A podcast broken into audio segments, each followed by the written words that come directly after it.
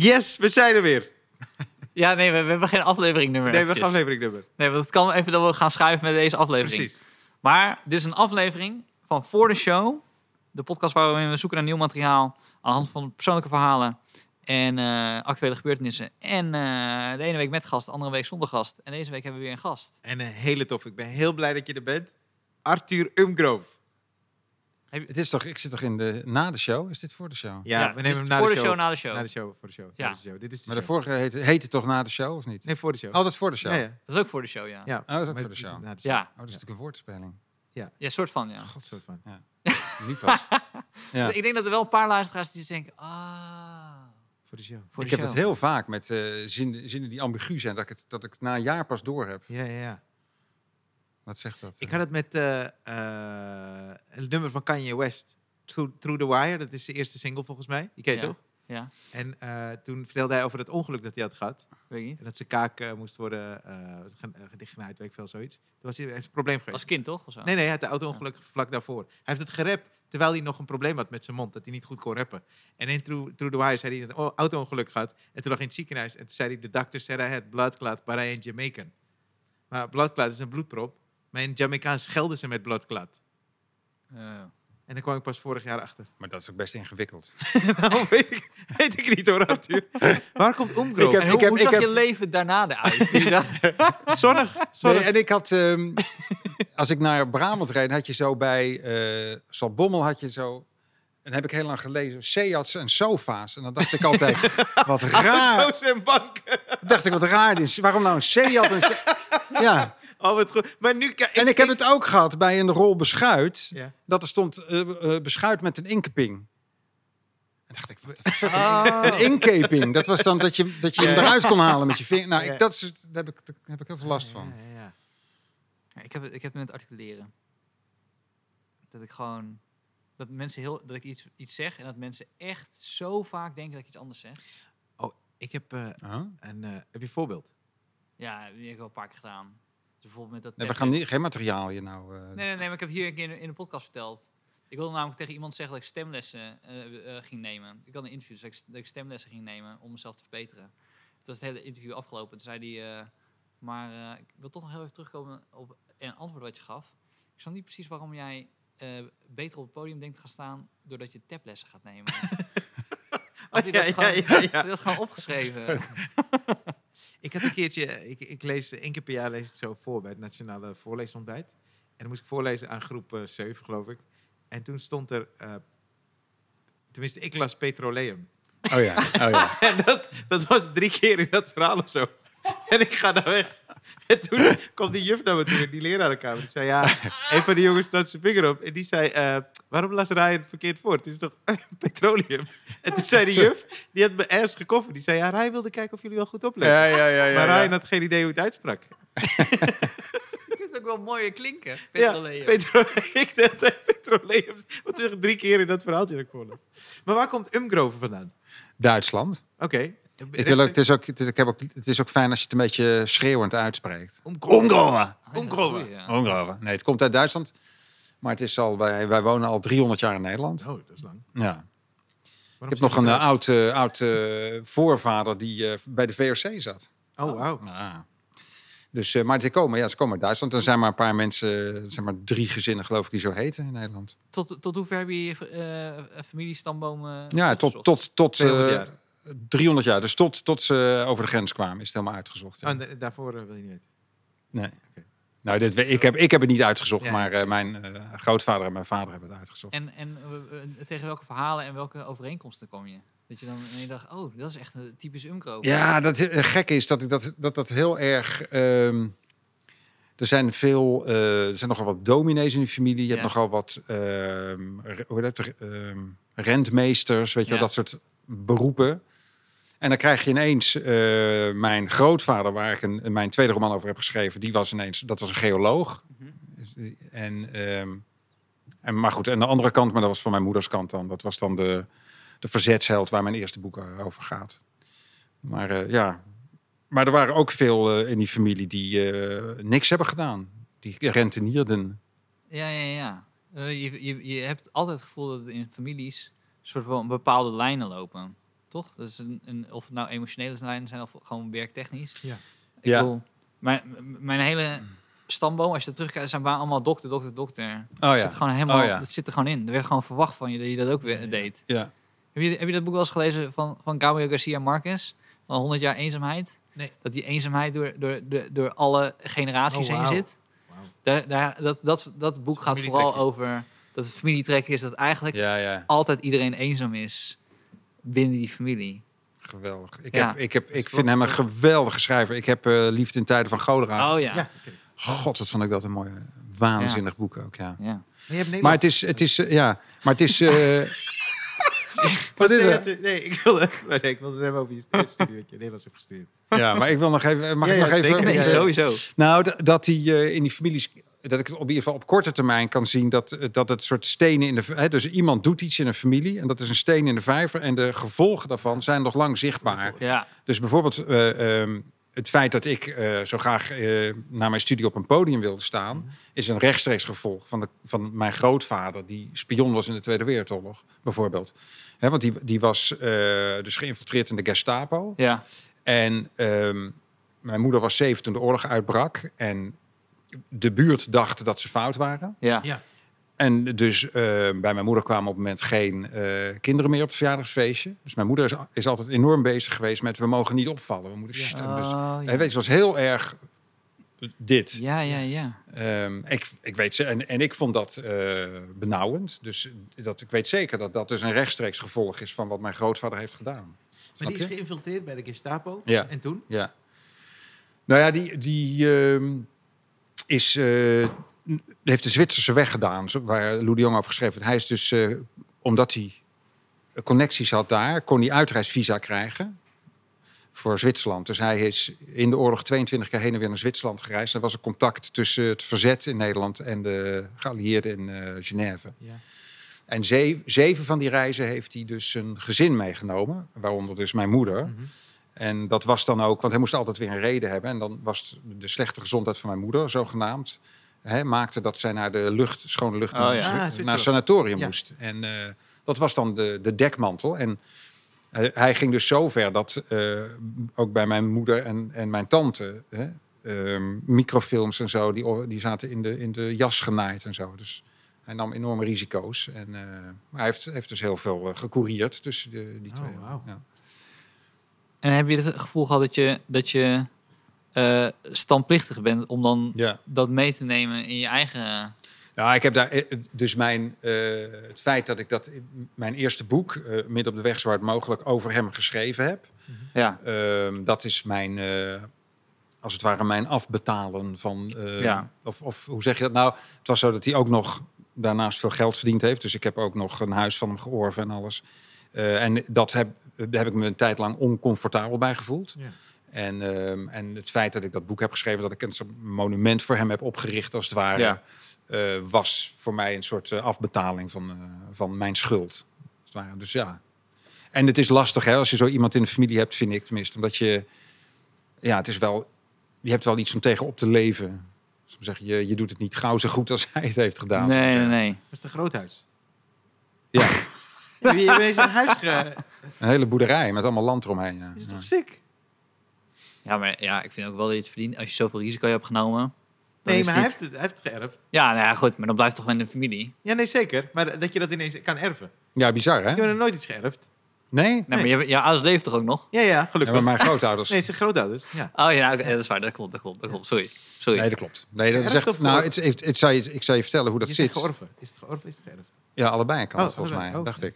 Hij heeft Nederlands gestudeerd. Ja, dat zegt niet heel veel in mijn geval. Maar, maar ehm, hij, heeft een, eh, hij heeft een heel gehucht gekocht. Ja. Eh, en al zijn kleinkinderen hebben daar, hadden daar een huis. En, want hij was in- getraumatiseerd door de oorlog. En hij was altijd bang na de oorlog dat het weer oorlog zou worden. En hij wilde dat wij daar allemaal zouden gaan wonen. Oh. En hij woonde daar zelf ook. En hij wilde dus dat wij daar Een een soort kibbutz. Ja, dat Oh, idee. wauw. Ja. En dat is niemand, er is niemand gaan wonen. En eh, de rest heeft alles Maar verkocht. was hij ook schichtig geworden met, met nieuwe mensen ontmoeten? Dat hij eh, eh, mensen niet meer vertrouwde en... eh, Nou, hij had een zekere achterdocht, ja, zeker. Ja, ja, Oh, wauw. ja. En hij was dus, ehm, je moet je ook voorstellen, als hij op bezoek kwam, dan had hij dus een altijd een radio bij zich. Hij moest altijd ieder uur, ook al zaten we aan het diner of weet ik wat, moest hij het journaal luisteren. Het was altijd moest altijd weten hoe het zat.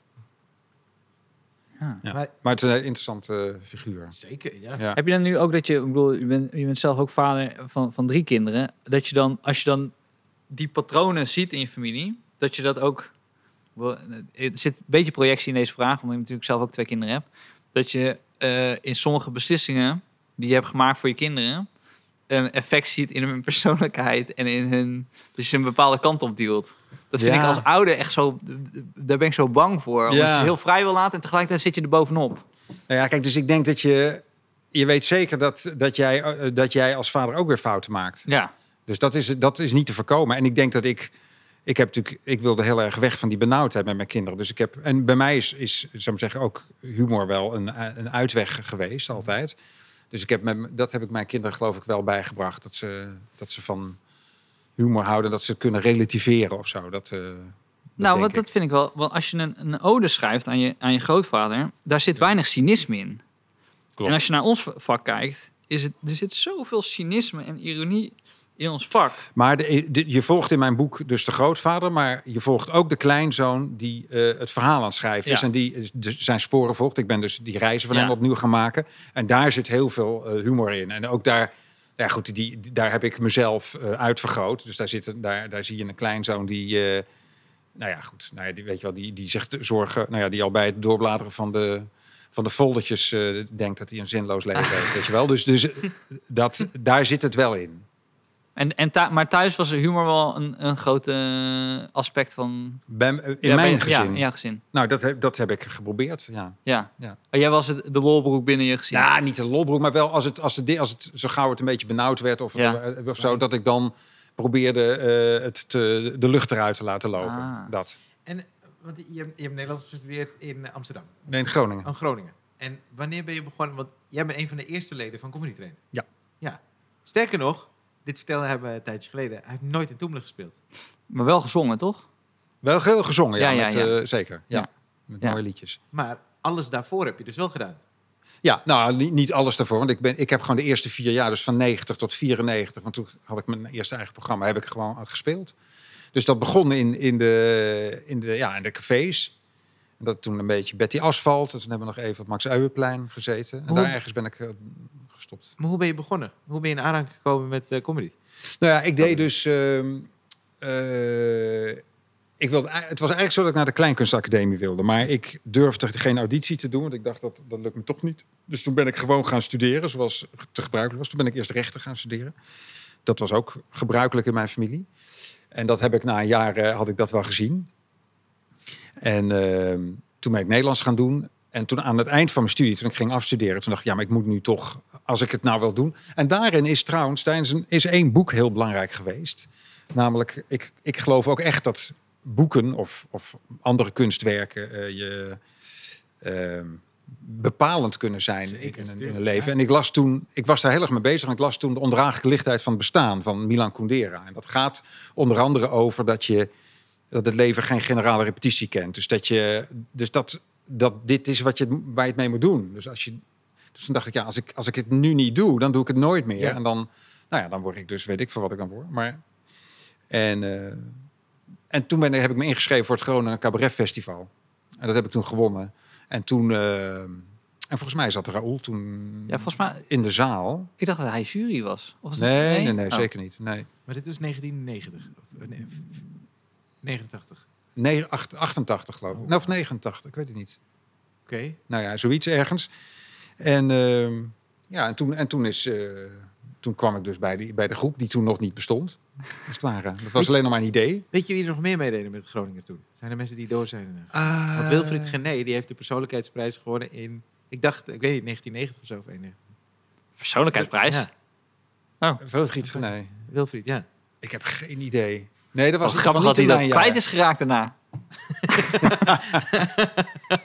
Nou, de prijs niet.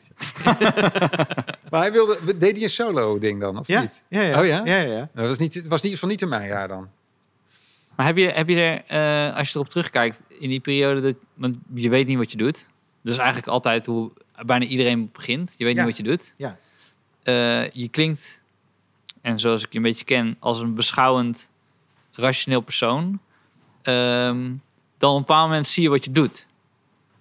En dan ga je patronen herkennen en grapconstructies Nou, en teksten. daar zit ik aan te denken. Raoul zag dus eigenlijk, hier zit ook stand-up in. Want, Ja, kennelijk ja. Terwijl ik dat... Het want het is een cabaretfestival. is een cabaretfestival. en je En- deed nog geen stand-up. Nee, maar Nee, nee, precies. nee, Ja, kennelijk ja. Maar goed, ik denk ook dat hij gewoon desperate was om, om überhaupt wat mensen erbij te krijgen. Ja, maar hij niet iedereen serieus. Ik erbij bedoel, hij, was, hij, hij had natuurlijk alleen maar een idee en, en eh, een heel goed idee. Maar, Ja. en, en, en ja, ik, maar dat weet ik eerlijk gezegd ook niet precies hoe die overwegingen geweest zijn. Maar, eh, En toen begon je dus in cafés op te treden. Of- ja, toen hebben we eerst gingen we, ik weet nog dat we een bijeenkomst hadden in, ik geloof het Pleintheater of zo, waar we dan een keer voor elkaar wat gingen doen. Dus met eh, John en Theo en Raoul en ik. En vet man. het was ook, was ook, het was allemaal gênant, vond ik. Maar tenminste we achteraf. Maar en toen gingen we, het eerste optreden was ergens in september 1990 in het Anthony Theater in, eh, dat was op de Wallen in Amsterdam. Bestaat niet meer, geloof ik. En ehm, Dat was de eerste comedy train het allereerste eh, optreden wat we ooit gehad hebben. En ehm, ik herinner me nog dat daar dan ook zo af en toe eh, ehm, bezoekers Engelsen binnenkwamen die dachten dat, dat ze daar Pussy te zien kregen. Ja. Weet je wel? Die dus ook boos waren dat ze wat hadden betaald Ja. voor iets wat ze niet En verstonden. nu zit ik te lachen. Ja. Ja, ja, Wat heeft Theo een lelijke kut? dus, dus dat was. ehm, ja, en dat was echt, dat ging nog helemaal niet. Behalve John, die ging altijd. Maar. eh, ja. Maar ja, en, een- toen, en, en toen en we gingen ook wel in Rotterdam spelen en zo. En, ehm, maar er waren dus heel, dat, dat was al een theatertje, maar we waren heel vaak in die van die cafés. Ja. En, maar maar hoe, hoe is dat? eh, Benaderde Raoul bijvoorbeeld die cafés? Ja, dat deed hij allemaal. Ja, hij ging dan langs en dan had hij, eh, vertelde hij dat verhaal. En dan eh, vonden ze het wel goed. Ja, ja, oké. En dan was er zo'n zo'n dingetje, zo'n aanplakbiljetje, weet je, een A4'tje hing dan ergens. Dat hadden die mensen ook helemaal niet gelezen meestal. Die zaten daar gewoon lekker Te drinken. Te drinken. Dat- Die, waren echt, die hadden echt helemaal geen zin in ons. echt totaal niet. Ja. Het is ook wel grappig dat ze geen zin in jullie hadden. En jullie wisten nog niet precies wat jullie deden. Ja, ja. Een dodelijke combi. En had je dan... ja bizar hè? je, je bent Groninger geworden, dus je had sowieso een half uur. Toch? Ja, maar dat Jij was kon ik helemaal niet doen. Maar jij was eigenlijk de eerste met een prijs Ja. van die groep. Ja, ja. Ja, ja, Theo won het jaar daarna. Daarna. Maar, maar, ehm, maar dat was gewoon, eh, dat was allemaal helemaal niet te gebruiken. Ja, Dus, precies. dus ik, dat moest allemaal, maar het was, het, was heel, het was heel slecht. En dat was soms goed, maar dat waren toevalstreffers. En ik, ik hield in die tijd een dagboek bij. En dat heb ik nog wel eens teruggelezen. Het was echt, de, de- van 9 tot 96 heb ik dagboeken bijgehouden. En dan, ja, het was gewoon verschrikkelijk. Want je, eh, ik trok hem ook heel erg aan, weet je. Dus, Maar Ah. ook als het goed ging, was ik ook, voelde ik me ook echt, echt, echt geweldig. Ja. Maar als het slecht ging, voelde ik me ook helemaal niks, weet je wel. ja. En toen, ja, je kreeg toch kennelijk na, nou, ik denk na een jaar of zo, kreeg je een beetje door wat dan werkte en wat niet werkte. Wat waren je onderwerpen? Ja, wist ik het maar. Ik weet, ik, weet van, ik weet één ding nog maar, maar dat was omdat Theo me het laatst zei. Want dat wist hij zich nog te herinneren. Dat ik dan iets had over eh, dat je naar zo'n documentaire keek over een bergbeklimmer. Weet je wat? Dat je zo'n bergbeklimmer. Ja. Zo, en dat ik dan altijd moest denken aan dat daar gewoon een cameraman naast hing. Oh, en ja. dat het voor hem veel, veel ingewikkelder was. Want die moest en klimmen en een camera, weet je wel. Nou, ja. Dus ik had dat soort. Ik had heel erg altijd van. Ik wilde iets anders laten zien dan het was. Oh. Ik had volgens mij ook een grap. ehm, dat ik, omdat ik gestudeerd had, dat ik altijd zo eh, twee kanten van een zaak zag. Het is nu heel link wat ik nou doe, hè, Ja. die grap vertellen. Maar, eh, en dat ik dan. Het had een, een verjaardagskalender hangen op je wc. Maar mij was het probleem dan als iemand mij belde op mijn verjaardag, dat ik dan altijd dacht, die heeft net zitten schijten. Oh, Ja, dat ja. soort eh Ja, ja, ja, logicaatjes ja. had Ja. ik dan, weet je wel. Nou ja, goed. En toen, dus eerst hadden jullie een soort café-tour. Met theaters ook erbij. Ja, ik zou het geen tour willen Oh. noemen. Gelukkig raak af en toe was er een café waar we een café. Maar was jij nu dan al verhuisd dan naar Amsterdam? Dus Ja, ik ja, je- ja, ik woonde al in Amsterdam. Ja. En was dat, was dat een moment dat je dacht dat je... Oké, nu, nu gaat een nieuwe fase om... Dit ga ik gewoon Ja, doen. nu moet ik, ik, omdat ik dat festival gewonnen Ja. had, dacht ik, oké, maar nou moet ik het ook gaan proberen, want anders Ja. dan, eh, Oh ja. weet je wel. En, en, en daarom was het heel comfortabel dat ik, dat ik hier in een groep zat, want dan kon ik ook tegen andere mensen, want ik had natuurlijk allemaal mensen die gingen banen hebben en zo, Ja. Dat ik dan kon zeggen, ja, maar ik zit in een groep ook. weet je wel, dat was een heel fijn eh, Ja. dingetje was dat. En hoe was dat dan eh, richting huis? Als je dan Ja. zo'n gevestigde familie hebt. Nou, dat vind ik altijd geweldig aan mijn ouders. Die hebben, want ik weet nu zelf hoe ingewikkeld dat met kinderen is, Ja. die, die keuzes maken. Ehm, dat ze dat nooit hebben, ze hebben nooit een strobreed in de weg gelegd. Ze hebben altijd Oh, gezegd, ehm, Mooi. ga dat maar doen, als je dat graag wil doen. Dus nou, dat vond ik heel eh, knap van ze. En maar wanneer begon je met je eerste soloprogramma? Ja, vier- 94 of zo, 95, zoiets. Oh, maar dan heb je dus... Na, dus in 88 heb je het Groninger geworden. Of, ja, ik weet de jaartal niet Ja. precies. Maar Ja. heb je wel eens vier, vijf jaar... eh, ja, ik heb eens een vier jaar comedy train gedaan of zo. Ja. Oh, wauw. Maar de, de theaterprogramma's daarna waren vooral liedjesprogramma's, toch? Ja, daarom. Ja. Dus, eh, want dat was wat ik eigenlijk wilde. Ik wilde eigenlijk veel met die muziekkant op. Ja. Maar, ehm, nou, maar daar, als, als gezegd, dit was een heel comfortabel, omdat ik in die groep zat. En ik leerde natuurlijk toch eh, uiteindelijk heel veel eh, van op een podium staan. ja. Nou, er was laatst hier iemand die was ook muzikant en die kwam dan hier stand-uppen bij een open podium. En je merkte ook aan, heel erg aan hem dat hij, hij, had, hij heeft gewoon dit soort avonden in zijn eentje zonder muziek gewoon ook nodig om over een soort van drempel heen te komen. Om dan het vertrouwen te krijgen als hij met muziek op het podium staat. Mm. Ja. Dit, want kaler dan dit wordt het gewoon niet. Nee. Nee. Dat je alleen je microfoon hebt en dan maar een verhaal moet vertellen. Ja. En een, een, ergens voelt een gitaar voor je lichaam voelt ergens ook nog best wel veilig. Want ik heb Ja. alsof het een schild is. Ja, ja, ja. Maar ook wel, ook wel kwetsbaar vind ik altijd Ja? hoor, eh, muziek. Ja, ja. Nou ja, daar, daar, het gaat wel heel erg om... Er moet altijd wel een bereidheid zijn van, bij liedjes eh, eh, om, van de zaal om daarin mee te willen gaan, vind ik. Want je kan Ja. ook... Voor een Ja. stand-up publiek moet je geen liedjes gaan zingen, laat maar zeggen. Nee. Nee. Het lijkt me wel lastig dat je niet ineens een ander ritme kan pakken met je nummer. Want je nummer heb je op die manier in- ingespeeld Ja. met, de, met, met, Ja. met, met de mensen met wie je hebt gewerkt. Is dat niet... Ik vind dat zelf bij stand-up altijd het moeilijkste gevecht. Hoe breng ik vandaag weer natuurlijk, wat ik natuurlijk eerder Ja. heb bedacht. Eh, maar wat dat betreft vind ik het in liedjes, lijkt het dat me dan weer veel lastiger. Omdat je op een bepaald moment toch weer dat gevoel ergens moet reproduceren. En in, dat, in die mal weer zit Ja. van... eh, Zo ja, maar de concentratie is, heel, is echt anders. Ja. En ook de concentratie van de zaal is, eh, is anders. En dat vond ik soms nog best lastig in die, in die programma's voor mij. Want dan, eh, ik deed inderdaad heel, heel veel liedjes. En eh, tussendoor vertelde ik dingen. En dan had ik ook wel de neiging om dat weer echt stand-up te gaan maken. Ja, ja precies. Ehm, en dan was het best moeilijk om weer, om, om ja. weer terug te gaan naar een liedje. Want dat is een, echt een andere focus. Ah. En niet voor mij zozeer, maar wel voor de zaal, vond ik. En je hebt ook liedjes uitgebracht. Ja, ik heb eh, vijf cd's gemaakt, ja. ja. Oh, wauw. Maar, eh, heel, sorry, nog heel even vragen over die stand-up eh, overgang naar, naar liedjes. Hè? Als je eh, een cabaretprogramma ziet, dus af en toe is er kritiek van mensen als ze een cabaretprogramma zien, dat ze denken dat een liedje een soort van pauze is. Ja, nee, dat was bij ons helemaal niet. De, de Nee, nee, liedjes waren juist dat waar het op dreef. Dat was veel belangrijker dan de rest. Maar had je het gevoel dat als je dan die stukjes deed en je ging er te veel aan hangen, dat je daardoor de, de nummers daarmee kapot maakte? Ja, de- eh, ik vond het. ehm, ik heb dat een tijd ingewikkeld gevonden. Maar ook omdat ik. ehm, en nu komen we misschien wel op de, een, belangrijk punt. Ehm, ik hing toch altijd wel erg aan reactie uit de zaal en op, en op goedkeuring van de zaal. Ja. Dat is waarom ik uiteindelijk ook boeken ben gaan schrijven. Omdat ik niet de cabaretier eh, kon, zo goed kon worden als ik had willen worden. Omdat ik te veel wilde dat de zaal van me hield. En ik, Kost wat kost. Dus dan liet je... nou ja, kost wat kost. Ik, maar inderdaad, uiteindelijk toch, ja, denk ik wel. En ik, ik zag natuurlijk aan sommige mensen om mij heen dat dat, dat als je, ja, denk ik, nog beter wilde worden, dat je dan eh, grenzelozer moest zijn, in, in zekere Ja. zin. En dat. En die hele, dat hele ding valt weg als je boeken schrijft, want dan heb je geen enkele confrontatie met je publiek. Ja, als het uit is, maar dan is het al lang gebeurd. Dus daarom is dat uiteindelijk voor mij een, eh, iets waar ik me comfortabeler in voel. Ook, ja, ik voel mij een betere schrijver dan ik cabaretier was. maar Eh, maar en als je aan het schrijven bent, hoe, hoe eh, beeld je dan je publiek nu in? Nee, ik beeld het niet in. Dat is Helemaal het fijne. Nee. Ja. Eh, Wanneer ben je, heb je je eerste boek geschreven? Dan? 2006 pas. En, 2000, en dat was, ik was eigenlijk van plan om maar één boek te schrijven. Dus ik had, ehm, het, het was eigenlijk zo, ik had een aantal cabaretprogramma's gemaakt. En ik had, eh, mijn eerste cd was een soort van hit geworden. En ik had ook de 3FM mega hit en ik weet wat allemaal.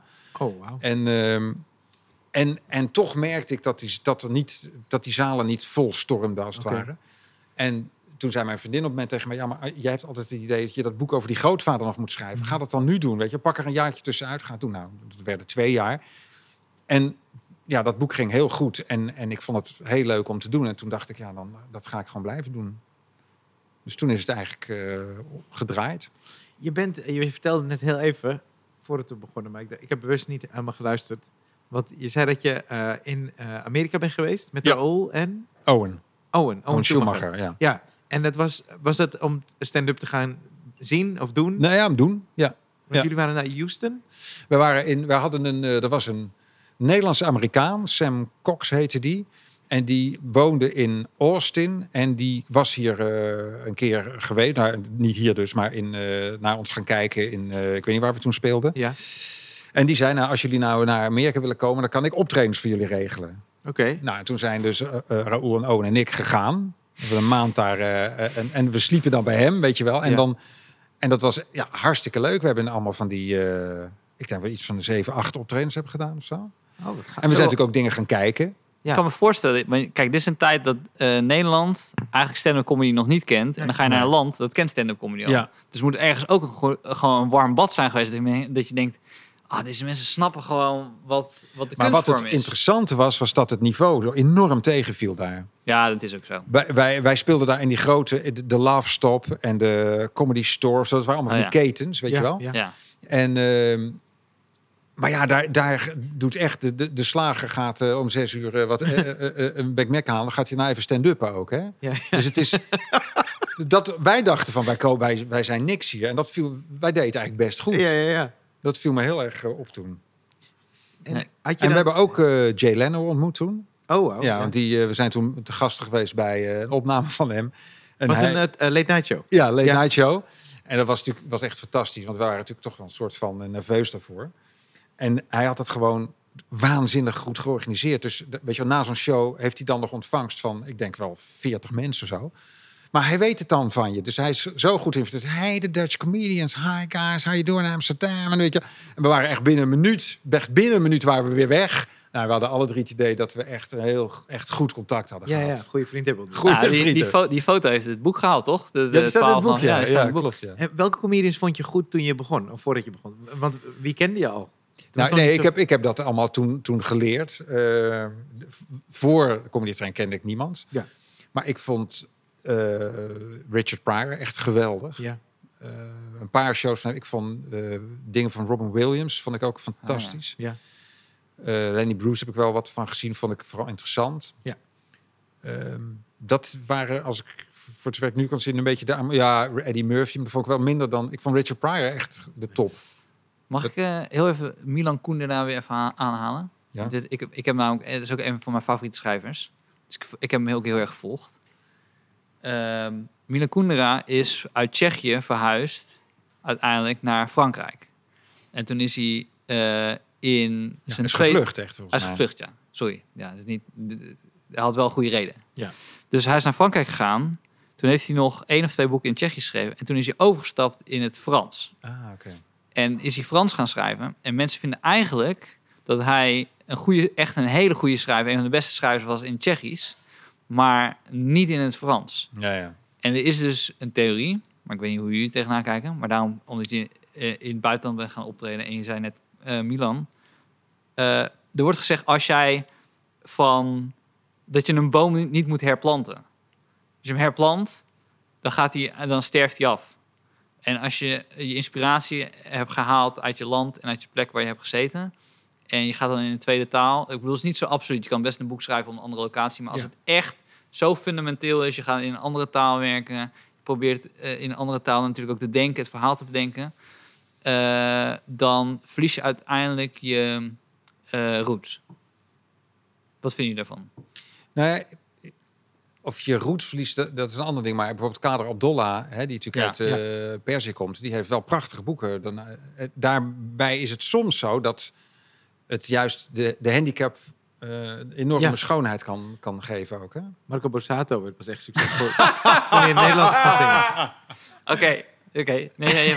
ik, heb namelijk, ik heb het zelf ook niet helemaal hoor. Maar eh, ja, ik, ik dacht, eh Ja, je gooit, het is een goed, een goede vraag. Zeker. er wordt eh, gezegd. Maar jou even laten blijken dat jij Milan Kundera ook, eh, Nee, nee, zeg, dat is serieus. eh, Dat is mijn favoriete boek. Dat is mijn favoriete. Dat was, ik heb Wat, één of twee. Unbearable Lightness ook, of niet? Ja, Unbearable- ja. dat is een Dat fantastisch is, dat, is, dat is een boek wat had ik, dat heb ik gewoon in mijn eh, boekkast. Nou, nu, ja, ik, nu moet ik eerlijk zeggen met twee kinderen, ik weet niet waar die staat. Ja. Maar dat was als student had ik dat in mijn kast en dan Ja. pakte ik dat weer op en dan pakte ik, want het Ja, waren ik heb korte het ook al hoofdstukken vijf keer gelezen. ja. en dan pakte Ja. en dan las ik het weer. En, Ja, en alles van Kundera, maar goed. Ja? Moet ik hem ook gaan lezen. Ja. Ja, het is echt prachtig. Ja. Ja. Eh, nu, eh, om even naar het heden te springen.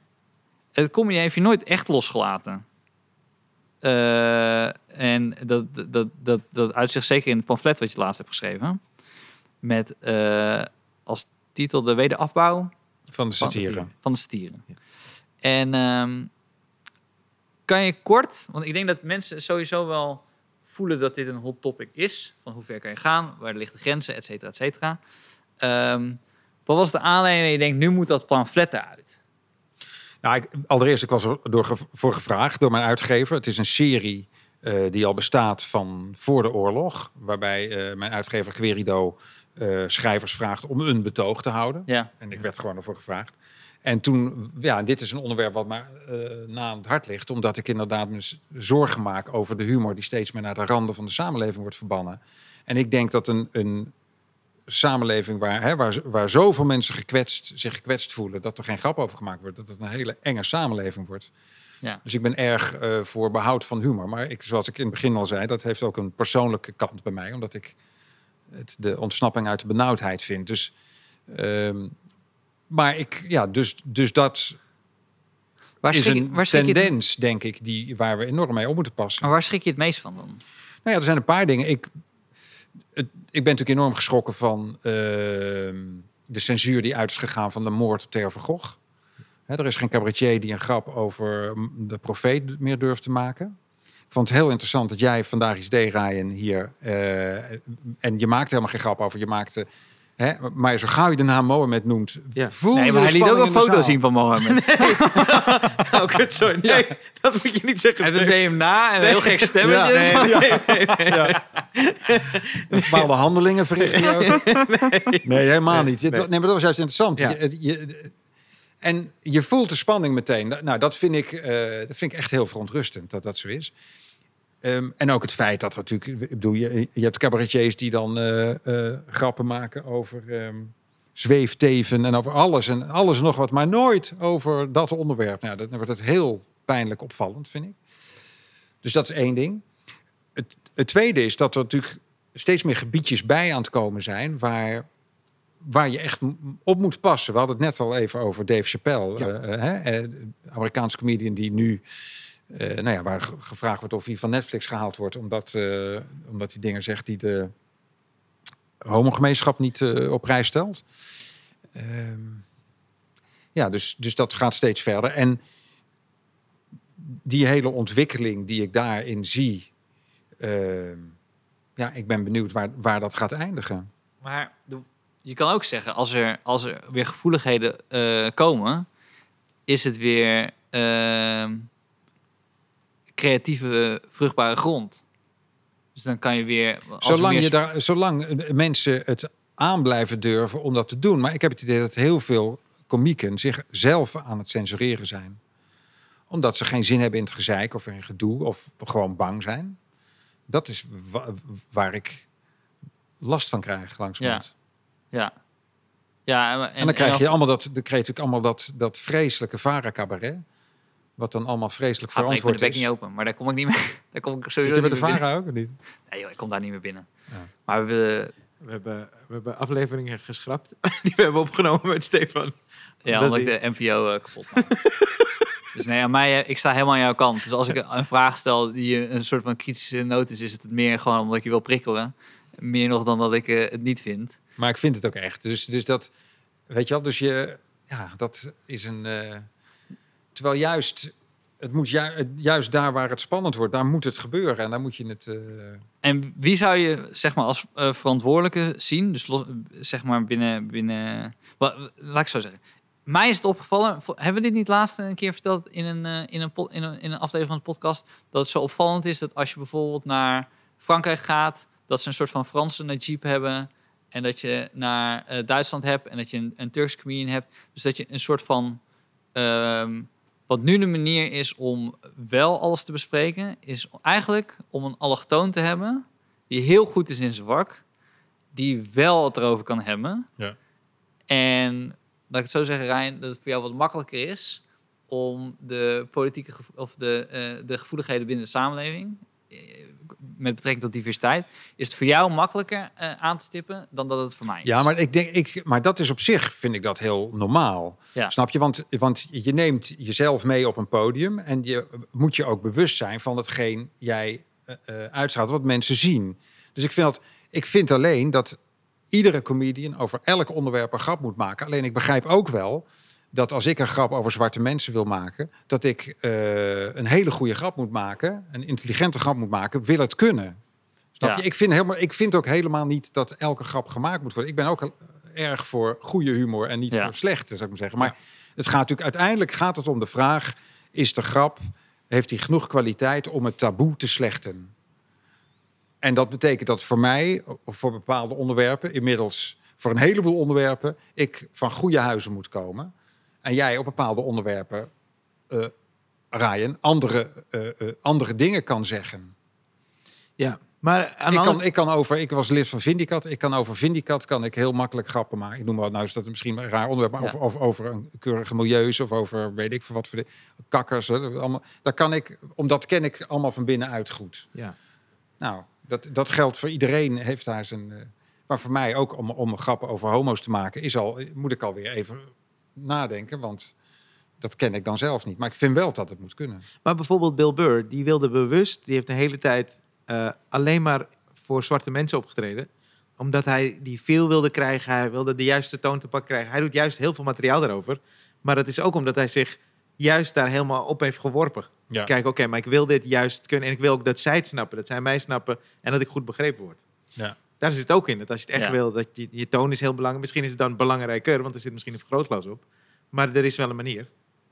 Nou, ik denk ook dat een heel groot probleem is dat alles via mainstream, dus de oude mainstream media, zoals we dat kennen, dat dat eh, eh, eh, een, een, een soort van smaak heeft dat ergens wordt opgelegd aan, aan de massa. Want persoonlijk heb ik dus weer het gevoel dat je wel eigenlijk alles kan zeggen, alleen dan moet je er wel bij neerleggen Ja. dat dat niet op Netflix is, dat het niet op NPO is, dat het niet op een bepaalde stream, andere streamingdienst is. Maar er zijn platforms Ja. waarbij dat wel kan. Nee, tuurlijk. Je kan het in je huiskamer natuurlijk ook doen. Maar, maar het, het, het ding is natuurlijk, als je kijkt naar wat er bijvoorbeeld bij de BBC gebeurde, dat er dus bepaalde eh, dingen van, het, van de site zijn afgehaald. Ja. Ja. Eh, hoe heet het ook, Little Britain. Dat er een disclaimers komen bij, bij ehm Cleese, hoe heet die? Bij Fawlty Towers, Towers. Eh, ehm, dat, ik geloof, eh, Gone with the Wind eraf is gehaald... omdat het een te rooskleurig beeld van de slavernij ge- geeft. Oh, serieus? Ja. Dus dan, dan ga je wel, dan gaat het wel, wordt het toch langzamerhand wel censuur, vind ik.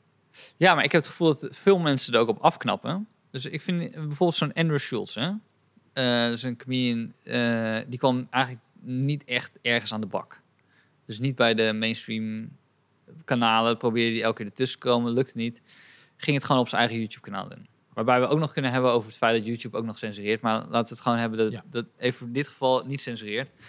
Is dat zelf gaan doen, heeft hem heel veel moeite gekost. Ja. Maar heeft hem uiteindelijk een fanbase opgeleverd die zo dedicated Ja. is, omdat ze voelen, het is wel puur. Ja. En als jij gewoon systematisch een, een eh, positieve dis- discriminatie doorvo- doorvoert, voert, die eh, tot het belachelijke is. Dus ik, heb het niet, ik vind het namelijk heel belangrijk dat we, dat we diversiteit promoten en zoveel mogelijk boeken. Maar eh, ik zit soms film te kijken, films te kijken waarbij je om de 10 minuten wordt de volgende personage uit een andere etniciteit als een Benetton-reclame Ja. aan je Ja. tentoongesteld. Waardoor je op een bepaald moment naar kijkt en denk bij jezelf, de geforceerdheid zorgt ervoor dat de puurheid eh, niet, meer, niet meer te zien is. Terwijl Ja, het, heeft, dus- het heeft dan heel weinig meer te maken met een eh, artistieke keuze. Ja. Dan is het gewoon een, een, een politieke keuze. Dan, dan moet dat er Ja, allemaal in. En, dan, en dat is dodelijk voor creativiteit, zou ik zeggen. Ja. Nou, dat is toch die opmerking waar... Dat, dat vond ik heel goed dat Hans, Hans Teel daar op losging van, die, ehm, eh, van, van het filmfonds. Dat Oh hij, zei dat, eh, hij zei dat het belangrijk was dat we films gingen maken over het slavernij... Het zo koloniaal verleden. Dat je denkt, ja, maar creativiteit begint juist bij een wit vel papier. En dan kijken we wat er gebeurt. Ja, maar Ja. dat vel moet dus zwart worden. Nou, goed. Nou goed. Ja, ik snap Nou ja, wat je wordt-. Ja. ja. Ja, er ook mensen die het woord zwartrijden eh, willen verbannen uit de Nederlandse taal. En oké, oké. eh, eh, nee, ik, ik, ik, ik- ja, ik, ik sta, ik sta daar ook helemaal achter hoor. Ik, ik voel dat heel erg. Ik weet niet hoe, hoe- of jij je voelt eh Nee, tegenhouden. en- nee, nee, nee. Ik vind dat zeker bij eh, films, eh, het moet de juiste persoon zijn. Ja. Als het gaat om casting, toch? Ja. Dus dat is heel belangrijk. Ja. Alleen, ik snap ook dat heel veel mensen het gevoel hebben dat vroeger werd er niet gekeken naar een bepaalde groep. Zeker. Dus die kregen, die kregen dan ook niet de kans om de juiste persoon te kunnen zijn. Nou, ik vind het verschrikkelijk bijvoorbeeld dat als je bijvoorbeeld naar een toneelschool kijkt, eh, dat dat is een hele witte, heel erg sterk witte cultuur. Dus als je dan ehm, mensen van andere etniciteit naar je school haalt, maar je gaat ze vervolgens precies leren wat wij willen dat ze leren. Dan krijg je niet, dan, dan krijg je die, en dan komen we weer toch weer op die puurheid. Je zal mensen toch gewoon Ja. los moeten laten en ander soort toneelstukken moeten gemaakt. Volgens mij zit het meer daarin. Maar daarom is toch Comedy Train een geweldig voorbeeld. Ja, wij zijn, wij zijn het meest diverse gezelschap dat, er, dat er is in Ja. Nederland. Ja. En iedereen staat daar zijn, eh, zijn dingetje eh, te doen. Nou zijn ja, eigen maar cultuur dat- mee te nemen en daar wat over te zeggen. Maar we mogen best kritiek hebben ook op, op, op Comedy Train, omdat we een, Ja, dat voor een witte, zaal, een witte zaal staan. maar goed, ik we hebben heb- vijf allochtonen. We staan als vijf allochtonen op het podium en we hebben een totaal wit publiek. Ja, maar, Ja, ja, maar- Stefan, dat, dat, dat is dus iets, daar, daar hebben wij natuurlijk in het bestuur ook uitgebreid over gehad. Al, al- dat- eh, ik weet ook niet meer hoe je het moet doen, snap je? Want, nee, maar wij hebben ook geen deurbeleid of zo, toch? Dus het is Nee, maar daarom kom ik, dan kom ik weer terug op die nieuwe kanalen. Ik geloof namelijk niet meer in NPO. En, en me- dus ik geloof niet meer, als we totaal daarop wij, wij hebben focussen. helemaal geen, daar hebben wij toch helemaal niets mee te maken. Wij zitten niet op die kanalen. Wij, wij, wij- de mensen weten ons allemaal te vinden. Ja, ja maar, maar, maar er komen geen Nee, donkere mensen naar onze shows. niet allemaal te vinden. Ja, nee, ze weten ons niet te vinden. Maar ik bedoel, wij, wij, wij, wij zitten toch helemaal niet op de NPO met Comedy Train. Wij zijn gewoon een soort underground gezelschap hier. Ja, maar dan, soms moet je dat... Ik bedoel, een rapper Boef is niet bekend geworden omdat hij op 3FM werd gedraaid. Weet je, die is gewoon bekend geworden omdat hij gewoon Nee, maar kijk, het gekke is, als hier, eh, toen, toen de tijd hier Fresh Wagon optrad, Ja. dan zat het vol met Surinamers. Ja, Dan denk je, nou, die zien, die zien misschien, denken misschien, hé, leuk, dan zijn we hier eens geweest. Maar die komen dus niet terug. Ook niet als Howard speelt, ook niet als eh Roué speelt. ja. ja, ik geloof toch nog ergens dat we dat wel kunnen flikken. Ja, Ik had het idee dat het bij de late night wel meer divers was. Ja, ja. Dan wil ik dat niet meteen de lijn trekken met Surinamers die dan komen. Ja. Maar ik had wel het idee bij de late night dat het wat diverser was. Maar misschien is dat, maar ook bij Fresh Wagon, het is wel een soort vibe. En de late night heeft het ook, toch? Dat het een soort van, eh, we begonnen, hoe laat begon de show? 12 Ja, uur? Andere vaart. Ja. het is een andere vibe. ja. ja. Jawel, maar zo, bedoel, dit is toch waar, die, waar alle filmfondsen, alle cultuurfondsen ehm, eh, om zitten te springen. Weet je wel, de, de, de verhalen van de diverse verhalen. Ja, ja, ja. Hè? Nou, die krijgen ze hier toch? Ja. Dit, is, dit is een en al. eh, Ja. Nee, qua bedoel, diversiteit, in ieder geval qua, qua line-up zi- zitten wij... Ik bedoel, daar voel ik me al helemaal niet... eh, Ik dat sprak, we- eh, ik sprak in de voorbereiding van dat boek, dat is wel interessant om te vertellen. Ook de, ehm, de directeur van het Fonds voor de Podiumkunsten. Die, eh, ja. En die bepalen dus welke gezelschappen allemaal subsidies krijgen en zo. En die, zei, die vertelde ook dat, dat dat wordt dan ook gemeentelijk vaak bepaald. Dat, Mhm. Ik geloof dat het gemeente Den Haag was. Die telde bij die aanvragen gewoon hoe vaker het woord diversiteit en inclusie in stond. En die kregen de, de subsidie. Oh, wauw. ja. Het is echt Nee, bizar, hè? Ja, dat is echt bizar, ja. Ja. Ja. Ik heb een tijdje in, in, de, in de pitches die ik schreef voor de NPO, schreef ik dat ik Roemeen was. Gewoon, dat, ik dat, dat had ik gewoon met het productiehuis besloten, hey, laten we dat gewoon doen. En toen vroeg Want- ze aan jou of je een Roemeen kent. Nee, maar dan tel je weer een allochtoon bij. Want ja, ze hebben... Ja, maar dat vind ik dus ook niet goed. Het, het moet Nee, niet vind ik ook anders niet zijn. goed. Nee, nee. Nee ja, als je iets wil maken en je Ja. wilt het even verkocht krijgen, dan op een Nee, bepaald ik moment bedoel, denk ik bij mezelf, ja, fuck it, Ja, zet ja. alles maar op. Nee, maar ik bedoel, ik vind het ook niet goed dat zij zo denken in De lengte van mijn lul had ik niet moeten doen. Dat, is gewoon, dat gaat dan te ver. Roemeense lul. Ja. Eh, ja. Maar heb je, dit is nog een ander ding wat me opgevallen is. Je hebt ook een groep mensen die eh, hun carrière hebben gemaakt. En dan komen we een beetje terug op eh, eh, sommige personen die we nu herkennen in de media. Een, een, een bestaan hebben gemaakt uit ophef. Mhm. Dus zij, als er ophef is, dan zorgen zij wel dat ze in het gesprek eh, in komen de picture komen. in de picture Ja. komen met een, een rauwere versie, zeg maar de, de buitenkant van de buitenkant versie van een mening. Ja. Omdat zij, en dan voel ik aan alles, dit is niet oprecht, maar dit is wel, Ja. je, je hebt een jas aangetrokken van ik ben, de- eh, ben slachtoffer. Je betrekt het heel erg op jezelf. Maar eigenlijk gaat dit ook om. Dan word je bij het volgende eh, eh, symposium of congres wordt je uitgenodigd om weer in discussie te gaan. Maar wat helemaal niet eh, tot toenadering zoekt tot welke groep dan ook. Als je verdienmodel is geworden, ik ben degene die als slachtoffer in dat soort praatgroepen komt. Ga ik nu echt. eh wil ik nu. eh, Nee, nee. niet Ja, ik ben het een beetje kwijt nu. eh. Eh, ja? Nee, maar ja, een beetje. Maar dit, dit is toch... Je bedoelt gewoon ophef. Dat is gewoon ook waar, waar sociale media op draaien. ja, maar ik heb het gevoel dat sommige mensen. ehm, dat stoort me eerlijk gezegd. Zeker, zeker omdat ik af en toe ook een, een column schrijf. Dat ik voel dat een columnist er juist voor kiest. Ja. Om het bedwetige te kiezen. Waarvan je, hij, ook, hij of zij ook wel weet.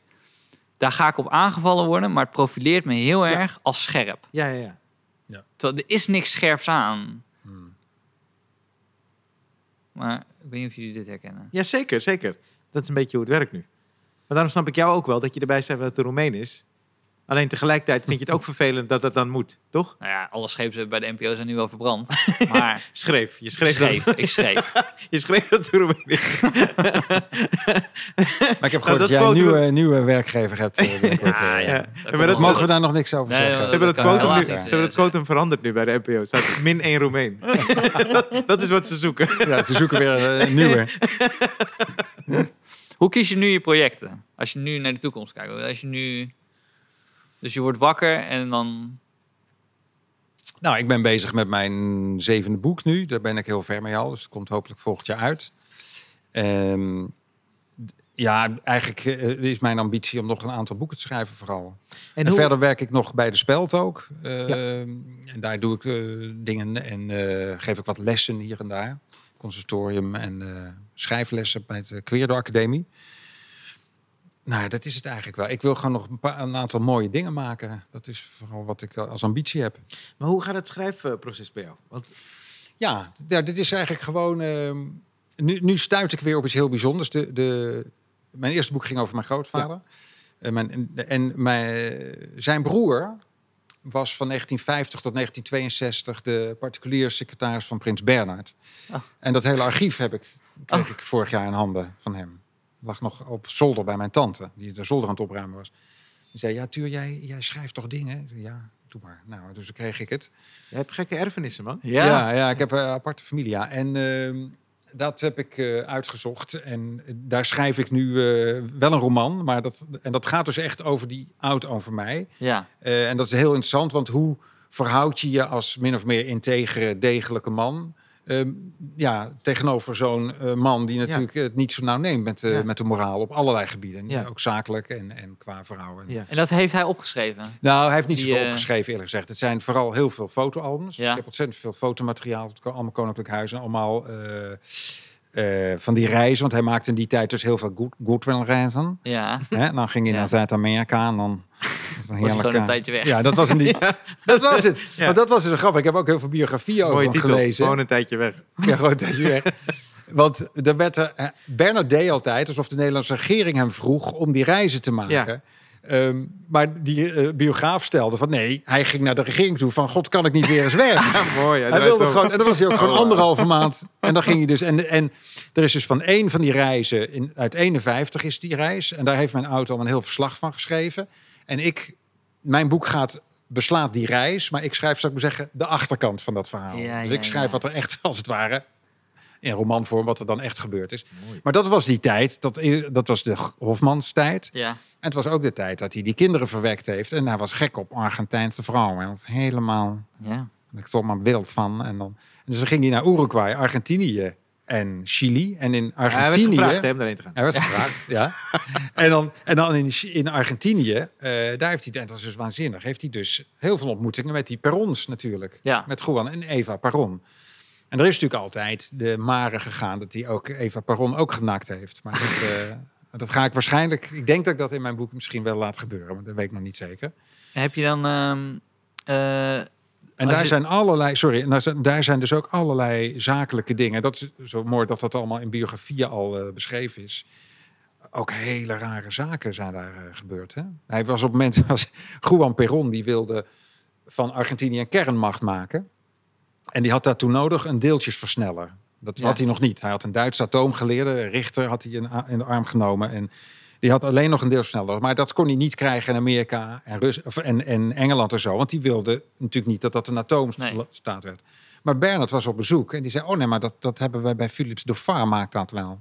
Ik ga dat wel even voor je regelen. En die regelde gewoon een, een cyclotron, heet dat dan. Een kleine, weet je wel? En dat, dat, dat kreeg die Nederlandse ring dan bij terugkomst te horen van. Ik, oh ja, eh, weet je wel?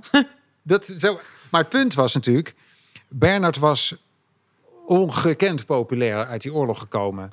Dus er was geen politicus die hem eh, eh, een strobreed in de weg durfde te leggen, want dan verloor je de verkiezingen. Ah, Ja, Dan moet je je zo onaantastbaar voelen. ja. dat was hij, dat was hij volledig, ja. Nou ja, dus daar, daar dan- schrijf, ben ik nu over het schrijven. En je, je vroeg over het schrijfproces. Ja. ja, dat is gewoon, als ik eenmaal het idee heb, dan is dat eigenlijk alleen maar eh, discipline hebben. Ik, heb, ik ben eh, gedisciplineerd iemand, dus ik schrijf elke dag 750 woorden. En eh, dan, daarna ga ik met de rest van de dag beginnen. Dus ik, ik ga zitten en ik moet dat af hebben. En Zodra dan, je wakker bent. ja, het- soms kan het niet door verplichtingen, dan moet ik het 's middags doen, maar het liefst 's ochtends. En is Bij het dan... Stephen King. Ja, maar het is gewoon discipline hebben. Ja. Ja, die heeft daar een mooi boek over geschreven, toch? Over leven en schrijven. Ja. Tenminste, ik 2000 Ja. woorden. Ja. Ja. Ja. Maar als je dan, want 750 woorden, toch zei je? Ja. Dan, eh, niet letters, maar 750 woorden. Dan ga je, ga je dan verder waar je bent gebleven? Ja. Of is het, ja? ik schrijf, En dan begin gewoon te schrijven en dan Precies. schrijf ik door. door, door, door. En dan Ja. aan het einde, of wanneer ga je dan weer teruglezen? Of ga je... Ja, ik lees eigenlijk altijd als ik begin even door wat ik de vorige dag heb geschreven. Ja. Dan maak ik een paar wijzigingen in en dan ga ik weer door. Ah, ja. En ik stop dus ook, bij 750 woorden stop ik ook. Stop ik midden in de zin. Ah. Wat? Ja. Want dan kan ik namelijk de dag daarna kan ik die zin afmaken en dan ben ik al op gang. Weet je Maar wat als die zin heel mooi is? En Nou je ja, kan- goed, dan schrijf ik hem wel even Oké, af. oké. Maar Ja, oké. Maar, eh, dit, wilde, ik even heel graag weten. Ja, ja. Je had het Maar- gewoon romantisch moeten laten. Eh, ja, En ja, toen ja, zei ja, hij- Sorry, Ja. sorry. dat je het vergeten Ja, bent. ja. En het mooiste van het leven is... De oplossing van het levensvraagstuk is... Kut. Het is zo simpel, dubbele punt. Ja. En nu heb je die reis eh, eh, niet kunnen maken tijdens maar ik wil het schrijven hem van nog maken. Oh, je wil hem nog maken. Ja, dus ik, heb, ik, Ja. ben het, ik ben het al aan het schrijven, maar ik ga eh, hopelijk deze winter naar Argentinië. Ja. Oh, vet man. En die, die, je- want is, hoe werkt dat met een uitgever? Zeg je dan, dit, dit is mijn plan voor dit boek. Je hebt inmiddels al een aantal boeken geschreven, dus ze Ja. hebben alle vertrouwen denk ik in je, toch? Ja, dus ik mag gewoon. eh, ja, ik heb een, je, je hebt natuurlijk het meeste contact met je redacteur. Ja. En eh, met haar bespreek ik dan op het moment het idee wat ik heb. Vaak heb ik drie ideeën en dan, dan zitten we een beetje daar een paar keer over te praten, koffie over te drinken. En op het moment komt er wel eentje uit. Ja, dan is het gewoon, ga maar, ga ik schrijven. En dan af en toe mail ik haar wat en dan wil ik het er even over hebben met haar. En, eh, en het gaat eigenlijk heel organisch. En dan tegen de tijd dat, eh, dat ik echt aan het eind van het proces ben, dan zegt ze op mij, nou, zullen we het maar eens in de folder zetten? Weet je wel? Dan- zeg ik, ja, oké, over drie maanden. Ja, over drie maanden. Nou, heb je een titel? Nou, dan, dan komt dat. En dan, eh, en dan, dan is, komt het op het moment uit, weet je wel. En wat is je tot nu toe je meest eh, succesvolle boek geweest? Mijn eerste. Je eerste of, Ja. of je opa? Ja, dat was met mijn cd's ook. Mijn eerste cd. is gek. Ja? Eerste- ja. Oh, wauw. Ik weet ook niet waarom. En de zevende. Ja, dus, eh, Ja. Zullen we de questionnaire doen? Zeker. Maar eh, Oh. is dat ook meteen... Wat is je favoriete boek? Is dat steeds je laatste boek? Nee. Maar de- ik vind het niet... Mooi antwoord. Ja, niet. Maar de, het, het, het ding is natuurlijk altijd het eerste. Ik doe mijn eerste CD bijvoorbeeld. Da- eh, Daar gaat nooit iets boven, omdat, het, omdat alles nieuw was toen voor mij. Weet je, dat je voor het eerst met muzikanten gaat werken, je voor het eerst de studio in gaat, je voor het eerst een plaatje uitkomt. Ja. En dat is eigenlijk met een boek ook. Dat je, als je voor het eerst je eigen boek in je handen houdt. eh, Hè, dat, dus dat, daar kom ik nooit meer overheen. Dus als ervaring is het eerste eigenlijk altijd het mooiste. Maar wat ik het beste boek vind, dat, dat kan ik moeilijk, eh, vind ik niet te zeggen eigenlijk. En had je dat ook met je voorstelling? Hoe- Hoeveel voorstellingen heb je gemaakt? Vijf. Vijf. Ja. Had je dat ook met je eerste voorstelling? Nee, daar was het mijn derde echt. Ja, maar daar zit even, nee, maar dat is met comedy vind ik dat ook, cabaret ook. Dat is de ervaring. De eerste keer is Ja. het leuk, maar juist word je ervarener en leer je jezelf beter kennen en Ja. leer je jezelf uitdagen. En eh, Ja. dat maakt het denk ik tof. ja, dat klopt wel, ja. En die, die eerste was ook nog, ja... Het was ook wel weer leuk op zich. Dan voor het eerst een, dat je dan de ambitie hebt om in Bellevue te staan. Weet Ja. je wel? Dat het dan lukt. En dan een kleine comedie, dat lukt dan ook. Ja, gaaf. Dat is allemaal wel leuk. Dat is heel gaaf. dat is, daar zijn die eerste keer, weet je, eerste keer Bellevue, eerste keer Ja. eh, kleine komedie. Dat is dan wel heel leuk. En met stand-up, eh, eh, laatste vraag. Je je hebt zoveel gedaan. Met stand-up, had je op een gegeven moment dan een vaste set waarmee je dus naar die cafés ging? Want de eerste paar keer Ja. echt- ja toch? ja, Dus dat je gewoon een solid set. op, een- ja, nou ja, die, eh, ja, min of meer solid. Ja, en dat was ook wel moeilijk om daar dan weer afscheid van te nemen. Ja, tuurlijk, ja. Maar dat heeft iedereen natuurlijk. Maar waarom ben je toen gestopt met stand-uppen? Nou, omdat ik eigenlijk, eh, mijn ambitie lag veel meer in muziek. Ah ja, dus dat ging Dat een heb ik altijd al eh, gewild eigenlijk. Ja. Oké. Schrijf je nu nog wel eens die liedteksten voor anderen? Ja, nog wel eens. Maar, maar soms een opdracht voor deze vergeten of zo, maar, niet, niet, maar ook weinig hoor. Ja. Weinig meer, ja. Ik heb nog eens een eh, hitje voor Xander de Buissonnier geschreven. Echt waar? Hoe heette Ja. die? Hou me vast. Nee, dat is een andere. ik weet het niet eens meer. Waarom, waarom kom ik jou maar niet tegen? Dat was wel grappig. Toen, eh, eh, ik, eh, hij wilde dat ik iets schreef en toen heb, heb ik een dag met hem opgetrokken. Ja. Ja. En eh is een hele aardige gast trouwens. En ehm, hij was nogal begeerd door de vrouw. Toen heb ik, vroeg ik hem op het moment ook. En ik, ik wil dat ook om, om, hè, om materiaal, om te kijken waar het Ja, nou over moet gaan. Ja, ja, hè. Ja. En, eh, en op het moment hadden we ook een gesprek over vrouwen. Toen zei ik, God, heb jij nou ooit eens meegemaakt dat jij een vrouw wilde en dat die vrouw jou niet wilde? Toen moest hij even nadenken. Zei hij, nee, nee. volgens mij niet." Oh. Wauw. Dat vond ik echt heel indrukwekkend. Ja, ja, ja. ja, dat heb ik ook. Maar daar heb je geen liedje over geschreven. Nee, maar dat het spreekt ging- weinig mensen aan, denk ik. Ja, waarom kom ik jou maar niet tegen? Eh, ja, ik weet niet meer precies. Het De ging vrouw die hem afwees. Nee, nee, niet over die hem afwees. Maar wel, jou oh nooit ja, het, tegen? ging, het, ging over, eh, het nummer ging over dat hij nooit de ware tegenkwam, maar dat dat lag aan dat die ware zich natuurlijk wel aandiende, maar dat hij het niet zag of zo. Zo Oh ja, was ja. het. Oh, mooi. Dat Had, eh, hij ook voor jou kunnen schrijven? Ja, Ryan. Ik ga hem coveren. Hij heeft, dus, Ja, je kan goed zingen. Oh, dankjewel. Zag ik thanks. laatst bij, eh toen ik Dankjewel, bij jou te gast was. Ja, thanks. Dankjewel. We hebben dus een questionnaire. Ja. Tien vragen. En eh, voel je vrij. En, korte- en hoe je, ja, het zijn korte vragen, maar de antwoorden mogen zo lang zijn als je zelf wil. Eén, wat is je favoriete woord? God, man. Ehm.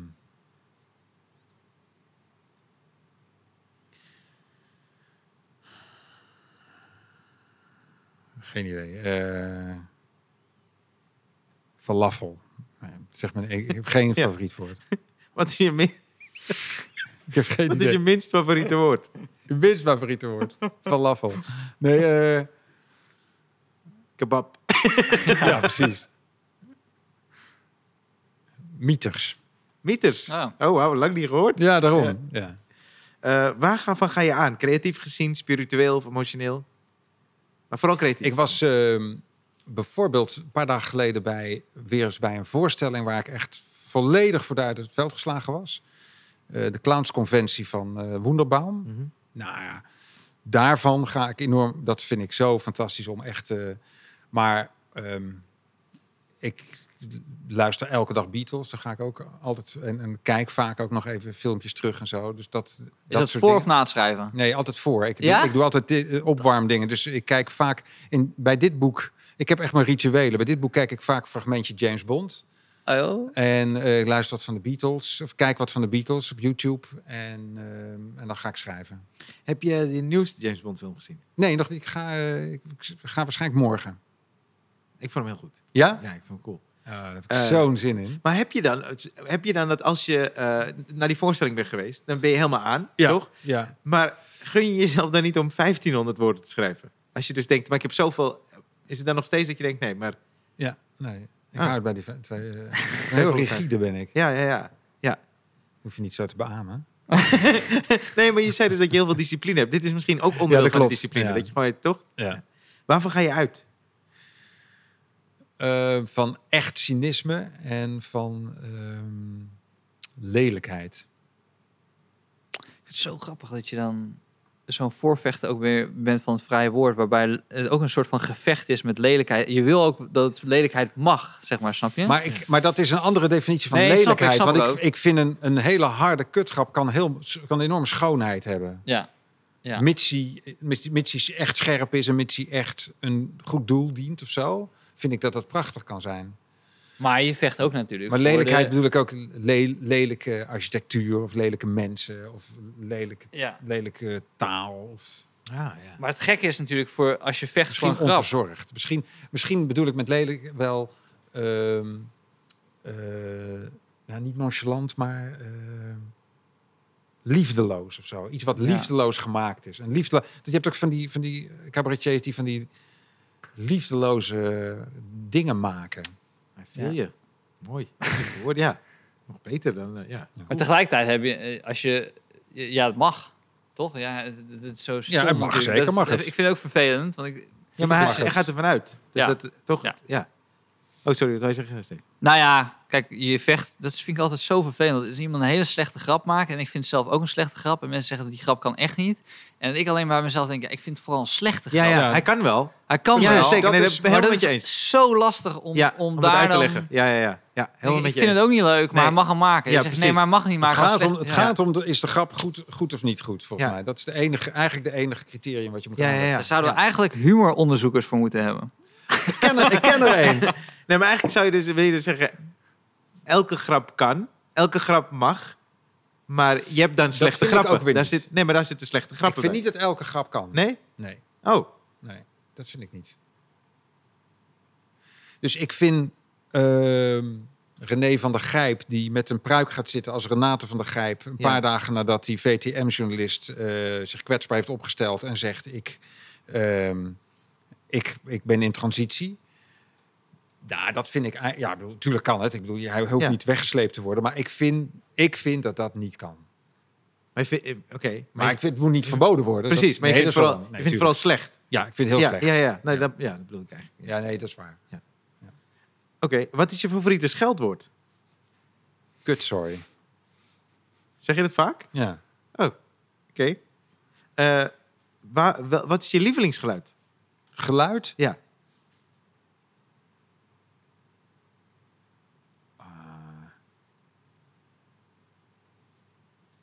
De, de klokken van de Bavo. Oké. Weet ik veel. Ja. Welk, welk geluid haat je?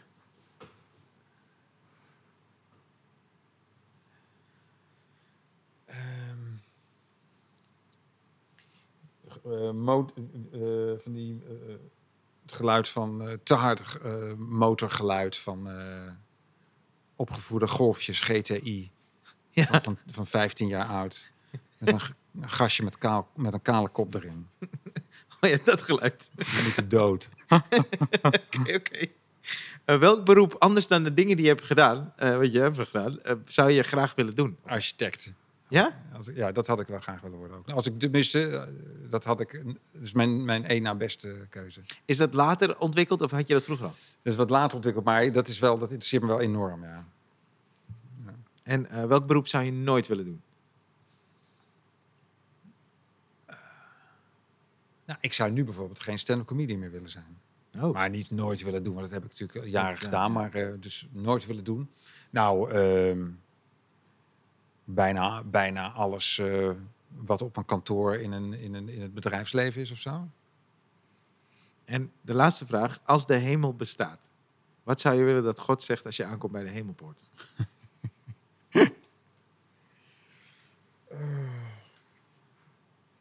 Je hebt het best goed gedaan. Mooi. Zou, zou, zou je graag dan, ik bedoel, ik weet dat het helemaal heel, is ineens heel abstract zo, maar als je je grootvader nu zou weer, weer te zien krijgen, is de, een vraag die, die je echt beantwoord zou willen zien van hem? Is er iets waarmee je nog denkt, zou ik zo graag, had ik nou zo graag aan hem willen vragen? Nu Nou, eh, ik, ik had, ik had heb? vooral... Ja, die vraag weet ik nog even niet, maar ik had vooral graag...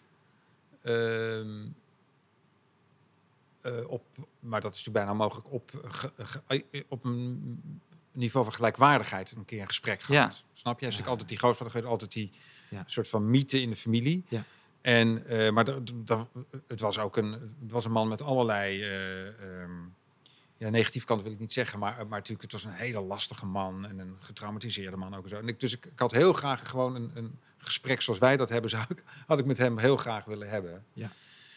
En ja, ik denk dat, dat ik hem zou vragen, ehm, waarom, heb je die, waarom heb je dit gedaan? Waarom heb je die enorme risico's genomen? Ik kan het wel uit een, ik kan het psychologisch wel, heb ik wel een verklaring voor mezelf bedacht, maar Dat zou ik nog wel eens uit zijn mond willen horen. Ja. Snap ik. Misschien zijn um Umco's gewoon op zoek naar ad- adrenaline. Hij, ja, hij was van mijn moeders kant. Maar ehm, Ah. ja, Side note. Ja, niet alles hoeft dan via de naam. Via het bloed. Via Ja, het bloed. Via het bloed, ja. Hey Arthur, ontzettend bedankt dat je Nou, gast zijn, man. Ik vind het echt leuk dat je er was. heel leuk. Dankjewel. Succes met je boek. Dankjewel. En eh ja, ze kunnen, al die andere boeken kunnen mensen sowieso eh, online Ja. bestellen, toch? Zeker. Cool. En je liedjes ook. Ik wil- Ja. Dat staat op Spotify volgens mij, ja. Ik ga het checken. Ik wil sowieso die van Xander... eh, Nee, nee, nee, nee. Je Nee. moet mijn liedjes. ja, nee, maar die jij hebt geschreven voor hem. Ja, die wil ik horen. Maar ook jouw liedjes. Ja. Oké. Ga ze allemaal luisteren, ik beloof het. Dankjewel voor Maak het een luisteren. playlist. Ja, doei.